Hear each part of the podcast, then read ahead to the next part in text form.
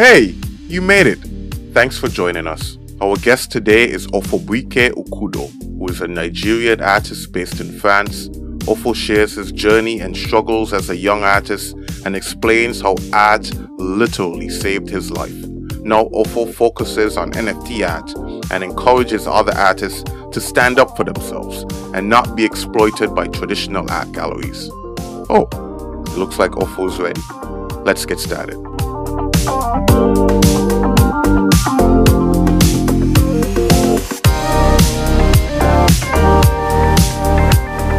Uh, my name is Ofobuike Okudo. I'm an artist, Nigerian artist based in France that speaks through lines and uh, deep textures, mostly with pens, oil pastels, and most recently graphic medium um, by way of NFTs.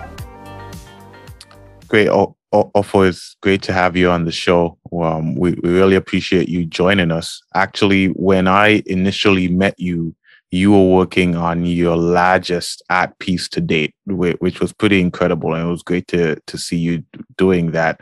But then a few days ago, you also told me that you were now working on an NFT collection.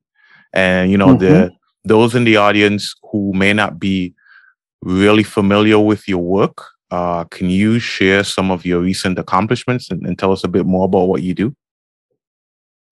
Uh, the more interesting, the most interesting projects I embarked upon is uh, is the NFT, is the NFT collection.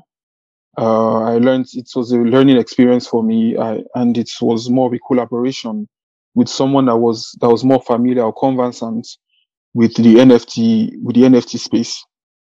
So it, it's just the beginning of the of the collection, and we just started um, looking for how to sell them.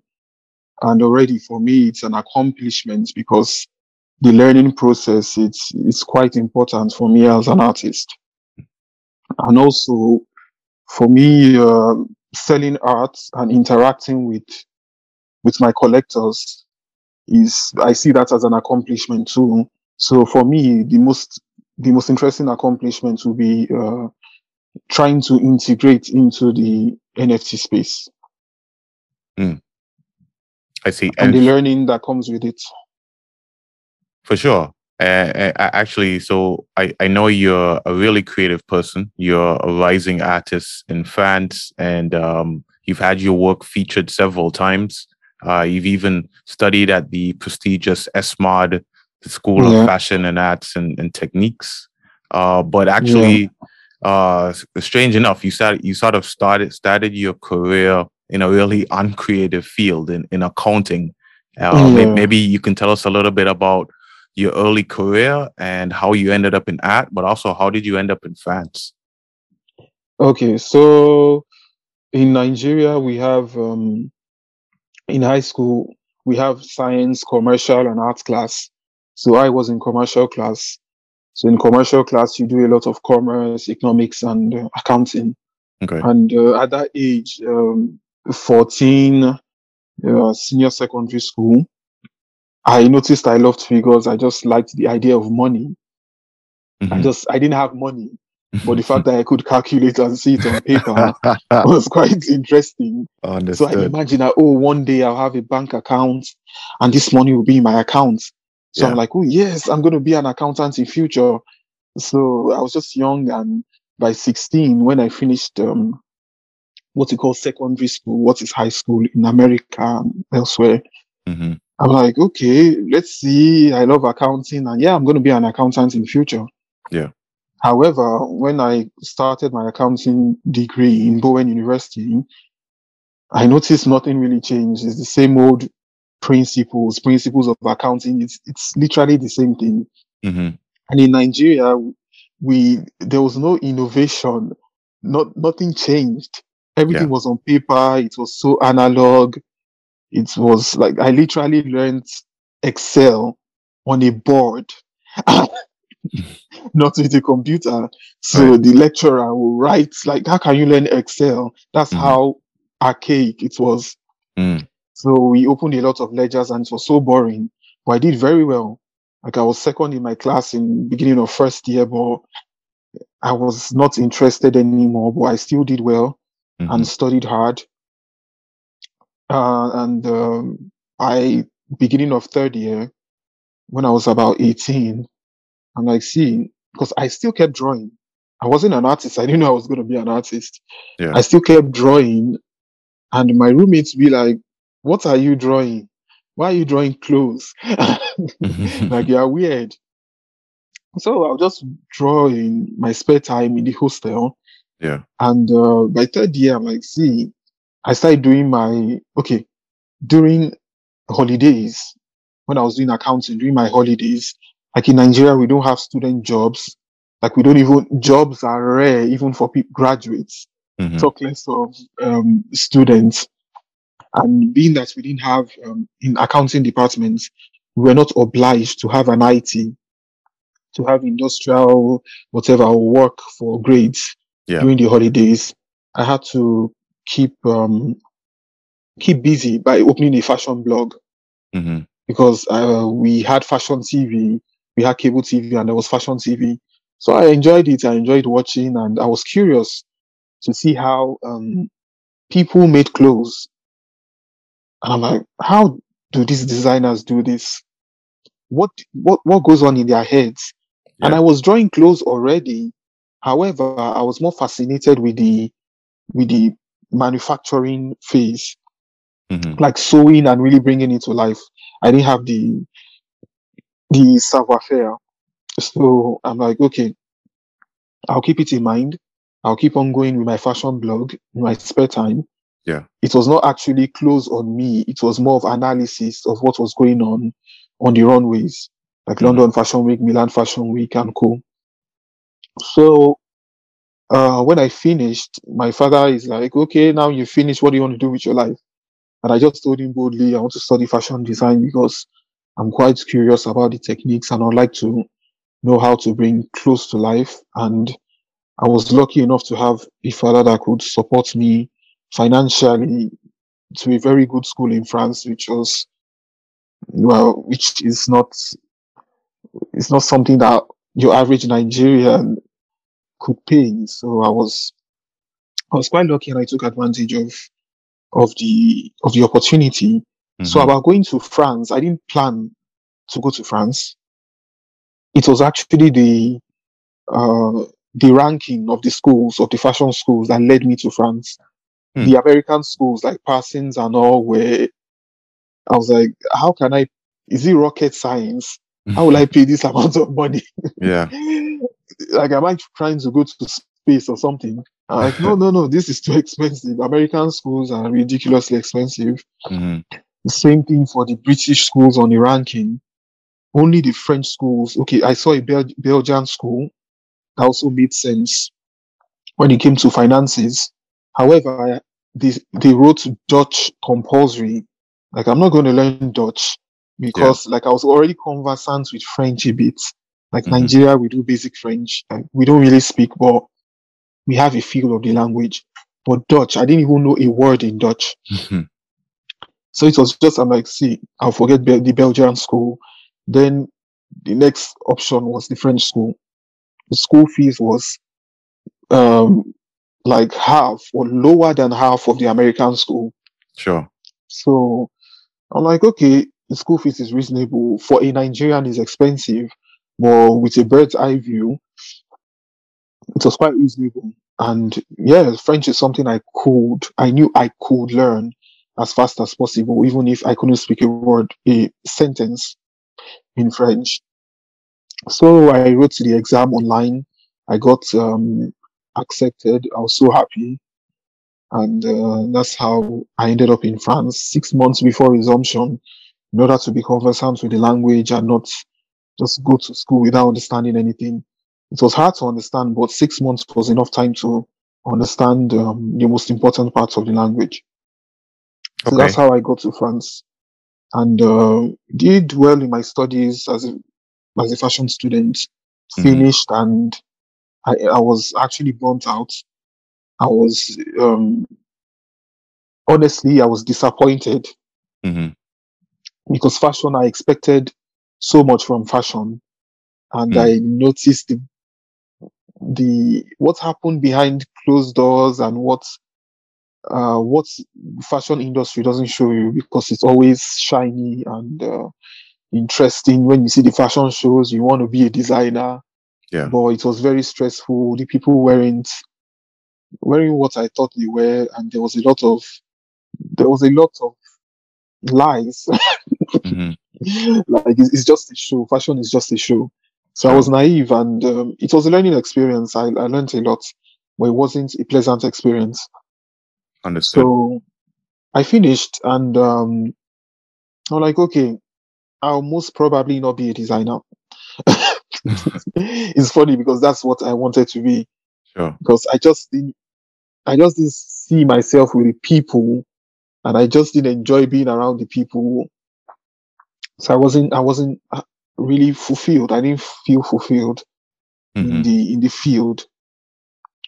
So okay, yeah, I after my studies, I I had an internship with a product designer in Belgium.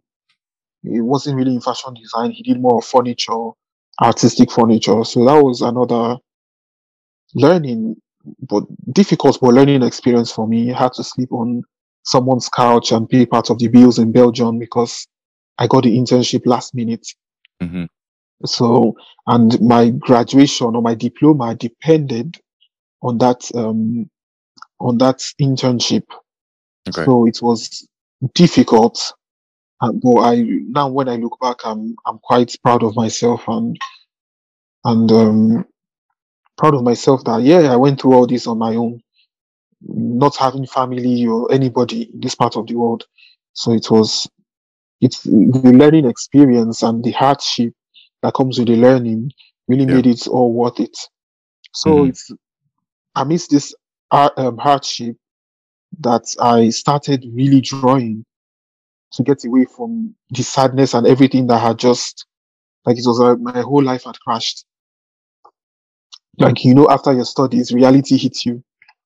So I started drawing out of just I wanted to escape. And Yeah. I'm not an alcohol person. I'm not going to touch alcohol. I'm go- not going to touch drugs. That's not that's not an escape route for me. Right. So my drawing was a way of comforting myself. I was still, I still did not know I was going to be an artist. hmm So in the process of drawing, I noticed there was an interesting pattern. There was an, an interesting pattern. I'm like, I always drew, but something is different this time. Something is different. hmm Like I noticed there was a kind of identity coming into play that I did not plan. So I Mm. started posting on Instagram and it just became a career. I noticed artists were making it on social media. I'm like, why not me? And I, I'm like, yeah, I can do this. Why not?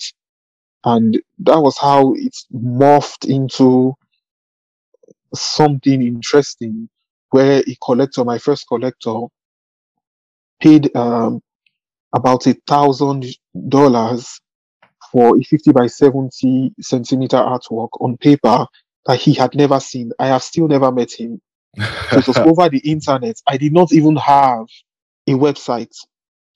wow. I just had an online catalog. wow. I'm like, whoa. That that's so re- this, that that's really impressive, man. Um, yeah, that, that was the, that was when the light bulb came on. That see, this That is not a moment. joke. My talent is not a joke. Yeah. But let, let me ask you though. So I, I know a lot of uh, people in our audience, so listening to the podcast, um, we have a lot of digital creators and, and artists like yourself who've Yeah. been able to find joy and find healing in, in their artwork. And one of the things that you said to me offline was, and I think this is around the same time in your story, that you were basically drawing to save your life. And I know for a fact that there are people in our audience who who find themselves in similar situations in their life. And even me, sometimes I feel like this podcast has, in a lot of ways, saved my life. And I'm, I'm wondering, can you share with the audience some of those experiences that you were going through on your path of, you know, finding light in your darkness? So it was, um, it all had to do with my studies in fashion Mhm. because I was not honestly, I was not happy. I was not fulfilled. I had come from Nigeria, from an English speaking country, had mm. nobody. And I, I came here with a, with a very naive mindset. Like I was 21, I was young. I'm like, I'm going to this foreign country. I'm going to Paris. I'm yeah. going to speak French, uh, learn a new culture. So I was excited. Mm. So I had an Indiana Jones um, mindset that, oh, I'm going to explore and it's going to be fun. I'm going to meet people from all over the world. We are going to have fun and move around the country. Yeah. But it was not like that. Like I was just dreaming and the reality was far. So yeah, you, I wanted to mix with people. They didn't want to mix with me. I'm like, okay, there would be, de- there was definitely the skin color. Yeah, the skin color, you know, we black and it's going to play a role. Mm-hmm. So the mm-hmm. people were weird and they wearing, they, they are quite cold. The French people are quite cold. And um, the black people weren't what I expected either. So my disappointment came from the people, the mindset, the Africans wearing what I thought they weren't. They weren't the opposite of the French. It's like they were all the same and in different skin tones. So mm. I was just disappointed in the people. My studies, the school was good, but they kind of exaggerated their prestige. Yeah. So I had it was just a question of my of reality not meeting my expectations because I paid for the expectations. I paid for what I thought I would have, but I had less. Mm-hmm. So that was when that's that was the beginning of the first phase of the sadness.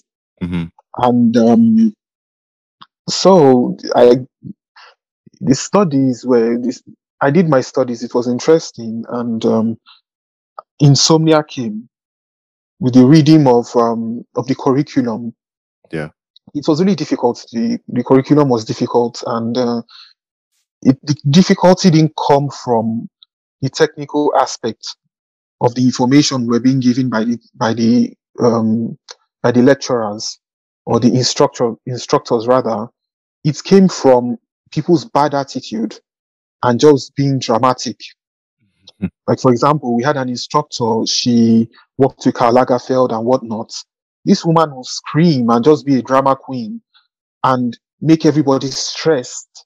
Yeah. Like we we were being stressed unnecessarily because it's just fashion and you just need to be a clown. You just need to act all crazy or just give the illusion that it's difficult or something special, whereas it's just something basic. Mm-hmm. So oh, we also you. had to, yeah, we also had to move our sewing machines every day, and it was just stress upon stress upon stress. Yeah. Now there was the immigration part where I had to renew my papers. It was hell. Mm-hmm. Because your average student had to had a right to get one year of what we call the titre de séjour, the stay. You, you they give you you renew every year. But in okay. my case, I don't know whether my like Nigeria is not a French speaking country, so I did not understand. Maybe that was because th- that was the reason why my case was different. So I had to renew every two months, three months. It was so unstable. So mm. that was another case of my mental instability because I was so stressed. I had to manage so many things at the same time. had to learn this language as quickly as possible, and I had to be improving as time went on. So it was, it was a lot. Yeah. Then so I had to find my fi- okay. No, go, go, go ahead. Go ahead. Yeah. I had to find my final year internship. All right. And I had that was another huge stress because I didn't find one in France. I'm living yeah. in France. I found in Belgium. In Belgium. Knew yeah. nobody in Belgium either. Yeah. Knew nobody. I had a few weeks to find accommodation. If not, the internship, it was the last minute. Mm-hmm. So it was a minimum of three months. And if I had gone beyond three months, like lower than three months, it's not possible. Mm-hmm. You know, that I would have just failed and my examination would have been totally useless because the internship is 60% of our scores. Right. So that stress of I can't go back to Nigeria with my without my diploma after all my parents have paid. Right, like, are right. you kidding me? Yeah, I no, told them I, this is what I wanted. I 100% get it. So yeah, so the the culture shock of, of being in a new place and then maybe like a bit disillusioned by the way that that things worked out in the end. Um, you know, meeting people who you assume are going to be of the same culture of you, but they're, they're a bit yeah. different and then the, just the whole stress of school and i imagine there's some additional stress with, with being in the fashion industry as well yeah um, like you were saying that that definitely some characteristics that exist in fashion that that maybe we're not accustomed to in in other fields mm-hmm. so certainly not not in accounting and i think that was the background oh, that no, you were coming no. from totally different world yeah but I mean, you know, congrats to you, same way. Like you were able to to conquer all of those things, and and, and like we were saying before, find your your light in that darkness, and mm-hmm. use art as, as, your way to get out of that. So maybe let, let, let me focus on on that side of it for a little while. So you you were saying before that you were able to get somebody to buy one of your your first pieces of work and and that yeah. amounted to i think about, about a thousand dollars and that that is pretty impressive i know yeah maybe ba- uh, maybe this is based on that but i know one of the things that you're really passionate about is ensuring that artists are paid fairly and and not taken advantage of by mm-hmm. collectors mm-hmm. by auction houses by studios and you know so some of us are, are, are, new to to this artistic field and maybe you can educate us. What are some of the ways that artists are usually taken advantage of? Uh, percentages. Like when it comes to galleries mm-hmm. artists will, will artists have no choice but to be bold in saying what they want and what percentage actually suits them.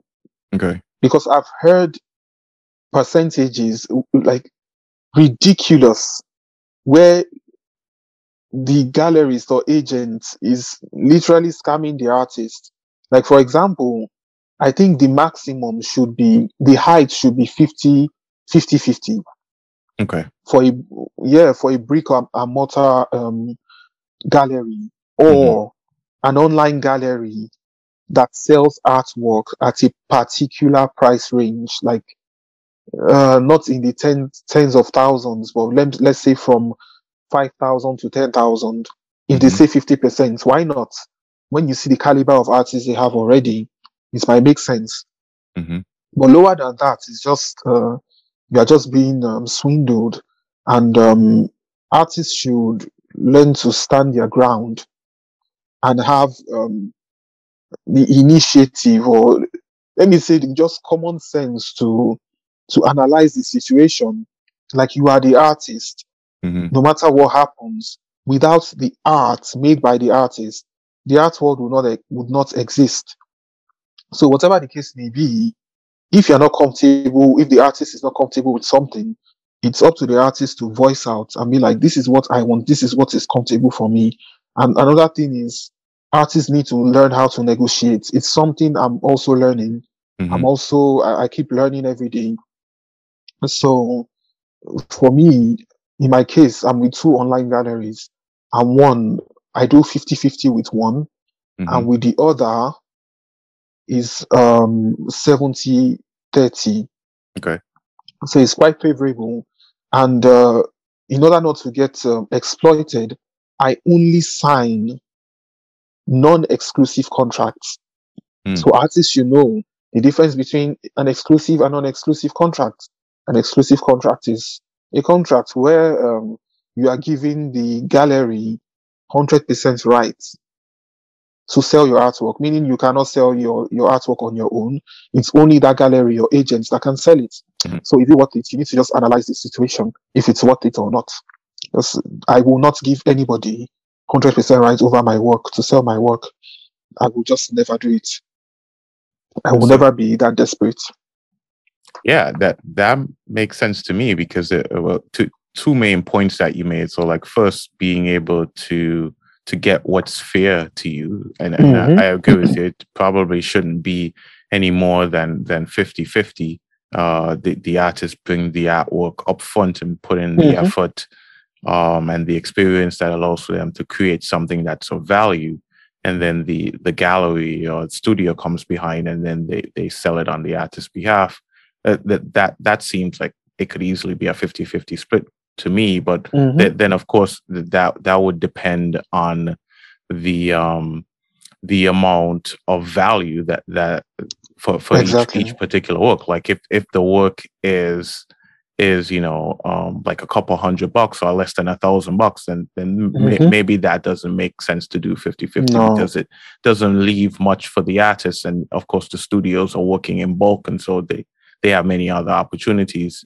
Um but then i, I like what you were saying a- around uh, negotiations and the, just the way that you've been able to handle yourself in in this field to ensure ensure that you are not taken advantage of so in, in, in not signing these exclusive deals that sort of tie your Mhm. hands. Because you know you may find a really good deal or you may find what you think is a really good deal early in your career but then a couple years later your career evolves and you take off and you find yourself in a different place and there are better deals that come along but because Exactly. you're tied into a previous Yeah. deal you're not able to take advantage of these new opportunities Yeah, now that's so true. So you have to be forward thinking as well as an artist. And it, it's not dissimilar from what you see happen in the music industry, where you'd see an artist assigned to a label really early on in their career and it's a bad deal. And then they can't Mhm. get out of that deal for a really long time that's until wh- whatever they deliver on. So we, we see it in, in some different industries as well. And there, there, so definitely some similarities there. Um, but you you know so it, so in, in terms of of being able to get paid uh are- you satisfied with what you've been able to accomplish thus far in your career Uh, yes, I'm satisfied. I'm still young in my career. I would be pretending if I if I told you, oh, everything is going well and everything is going smoothly. Mhm. I've been a, I've been practicing art professionally since uh 20 let's say 2017 2018 Mhm. so uh, the truth is i'm young in the art world sure. but i'm doing everything to accelerate the process. Yeah. because one just has to keep going and keep grinding. Because being an artist is not a job. Mhm. like it's it's a lifetime contract with yourself and sometimes your soul. Because the artwork comes from the soul for real artists Mhm. like artists that really that really know who they are like your your art comes from your soul so you can't do anything about it it's just who you are it's an identity not Yeah. a job I, I love what you said there. That um, it's a contract with yourself, and it's a lifelong contract with yourself to be an artist. I don't think I've heard it described that way, but that's something I'm gonna carry forward. And maybe uh, I want to touch back on your NFT experiences. So Mhm. I know you recently dipped your your toes into the NFT world with, with, with a collaboration, and so you, have that going on, and we'll, we'll give you an opportunity to plug that collaboration at, at the end of the, the show so that people can check out your work. But I'm wondering, what are your thoughts on the opportunities in the NFT space for, for artists? Is it something that you would encourage other artists to, to jump into? Mm, i would encourage other artists to explore not jump into hmm because it's you need to understand that you need um, a community. Yeah. You just can't jump. It's not something that will happen by chance. It's, maybe some people get lucky. hmm Maybe those that jumped on the craze in the beginning got lucky. However, you have to go through a lot. You have to really work your ass off Yeah. in order to build a community on Discord, on Twitter, which Mm. is something I'm just starting to to understand. So I would advise artists not to jump into it. Advi- I would advise them to study, to re- carry out their research. Like Mhm. in my case, I'm not alone in the NFT space. I'm not doing it alone. I knew nothing. I did not know how to start. I just opened an OpenSea account and I was so naive. So in the beginning, I'm telling them not to jump into it because I jumped into it so they won't have to. Mm, okay. So I, I opened the OpenSea account. I had my works there. I didn't even know how to market it. I didn't know what to do. So I just left it there. Like, okay, it's not going to sell anyway. I just didn't care. I just wanted to see what it was all about. I wanted to explore, so I had to jump into it. Mm-hmm. However, a wiser approach would be to go to meet people, maybe on Twitter or in my case, I'll advise them to go on LinkedIn because it's it's more professional. Yeah. You don't know who you are speaking to on Twitter. Anybody can, I don't know what can go on there. It, LinkedIn is more structured. People are more serious on LinkedIn. Okay. Go and see thought leaders. Just send them a message, and they are really open to connecting people in the NFT space. You will most probably get accepted when you send a connection on LinkedIn. Mm-hmm. Like ninety percent of my connection requests to people in the NFT space were accepted, which is something really it was shocking to me. They are always open to meet new people. So I you, you need to collaborate. So I'm collaborating with a guy called Ernest, uh, Ernest on um, LinkedIn uh, of Ignis Studio. So we, he he taught me a lot. He taught me a lot on layering. Like I have to when you want to create um diff- a series of NFTs from one artwork, Mm-hmm. so you have to create it in layers. So I, I learned so much creating layers and arranging them in folders and having I just learned so much in the whole process. Yeah. And um, just think about the learning, not the money. The money is interesting, but to be honest, it's just the beginning for me. So I'm not seeing the money yet. We are in the marketing phase.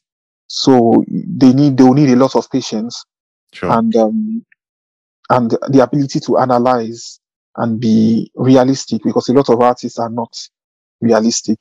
We dream a lot, and time is going. Time waits for no man. You get old, and you need to to do certain things at a certain age. So you need to be realistic mm-hmm. and admit that you do not know and don't be just just don't stay in in your studio thinking somebody will come meet you someday no you need to go out there and learn how to interact and communicate with the right people and this information is quite important for artists Okay. Yeah. All right. Some some pretty good points there. So I, I- hope that the audience, uh, the artists in the audience, will, taking note of that. But what while we have you here, so since you've you've basically had your feet in in in both sets of waters, so you've done the traditional art gallery and you're now working on the NFT side. What would you Mhm. say are the benefits of working in NFTs versus going the traditional, or, or, or are there any benefits at all? Uh the nft space i can't really talk about the benefits of the nft space Mhm. i will just tell them to as i said explore and learn at the moment because the truth is nobody knows where nfts are going Okay. I'm exploring and learning as a student, collaborating with people that know better. And I'm still trying to collaborate with more people because I studied fashion design. Yeah. I'm not a full time fashion designer. However, there is the metaverse and there's a lot of fashion going on in the metaverse. For sure. So I also plan to do collaborations in that sense if I'm lucky enough to get one. Mm. Ah, so you're saying that Mhm. there there are more opportunities for you for you besides just NFTs, but there's also um metaverse skins and fashion. And you you see all that stuff happening. Okay, no, Mhm. that that that makes a lot of sense. Wow, and and that's right up your alley with your your your, your fashion background. Yeah, that that's a pretty good point. Uh, uh, well, l- l- let me continue along the, that line. Then, are there any other opportunities that, that you see in sort of these emerging spaces uh, where artists can take advantage? Yes, I think there are different kinds of artists. There are artists that are just um, they are focused on one. They are they are not multidimensional. hmm It's not a bad thing. Some artists just have their identity. They want to stick to it, do that one thing every time. Yeah. For me, I'm quite versatile when it comes to creativity. Okay. I can do textile design, graphic design, furniture design. I already did it during my internship. Sure. um, I do presently do not have the know-how to use the very sophisticated 3D softwares for fashion on the metaverse, like the really realistic ones. Mm-hmm. The software is quite expensive and you I don't have the know-how for now. That's why one needs to collaborate. Sure. And um, recently, a guy gave me contacts to another fashion platform in the metaverse, which I have no, I'll still have to work on that and see how to collaborate with him. He he was working he's working with um, horses, which has nothing to do with fashion. Mm-hmm. He's working with horses in the metaverse, and his goal is to raise money for those that take care of horses and horse conservation and uh, things in that line. Okay. So another benefit is, should in case your your artistry or your talents doesn't go with who you're communicating with, they can easily give you contacts to someone that that you could collaborate with, someone that is susceptible to like your work. Mm, okay. Also, exactly. So people in the NFT space are quite open-minded. You will be shocked. They are not your typical art people. They're so cold and they just want to sell art. And the, a lot of people in the art world are not are not really warm. A hundred percent. Uh, well, I, Yes. I, I, I, I don't know about the art world, but I, I can tell you for sure that yeah, the, the NFT community is very welcoming, Very Uh, welcoming. very open, and people are willing to have conversations. Yeah. And, and I'll reiterate some of what you said as well. LinkedIn is a great place to connect for NFTs, um, Mhm. and, and maybe a bit bit better of a place to connect for NFTs than than on Twitter, because on LinkedIn stuff is is filtered out. Right, there's a certain exactly. acceptable behavior and acceptable level of correspondence uh, on on LinkedIn because it's a bit more professional and a bit more mature than you'd necessarily see on on a Twitter. Um, Mhm. And so it it might be the place to sort of get your feet wet in NFTs and then maybe move on to Twitter for some of the more leading edge and cutting edge stuff and, and meeting more Mhm. people but yeah, it's a great place to network. Most of the people you try to contact and, and connect with will reach out to you, will will connect back with you. It- it's it's an Mm. amazing thing. And so, well, I, actually, so what, while we're on that note, wh- wh- why don't we we end there? And you know, you've been here with us. You've been sharing um ton of knowledge, ton of of of information with the artists who who are listening, and I'm sure they've been able to to uh, gain from some of the things you should, but also I'm sure there are other people who'd love to connect with you and ask you more questions, or even just be able to take a look at your art, your art, and see if that's something that they'd be willing to invest in. How can people find you online so that they can keep this conversation going? Where can we connect with you? Uh, on Instagram hmm at Ofobuike, O F O B U I K E. Uh, and there's the link for my um, my website on my Instagram, Okay. uh, www.ofobuikeokudo.com. Mhm. And um, LinkedIn, Ofobuike Okudo on LinkedIn. So I can't wait to connect with you and uh, collaborate. I love collaborations. And uh, yeah, it's quite interesting to to interact with you all out there. Yeah, of course. Uh, so we'll put links to to all of the all Yeah. the contact information in the description of the episode. So if you're listening now, just go ahead and check the description, and you find the links to Ofo's Instagram, to his website, and also to his LinkedIn, so that you can connect with with him and uh, and do some collaboration, ask some questions, keep the conversation going. Ofo, thank Mm-hmm. You very much for for joining us today, for sharing your knowledge. Thank you. Thank you so much.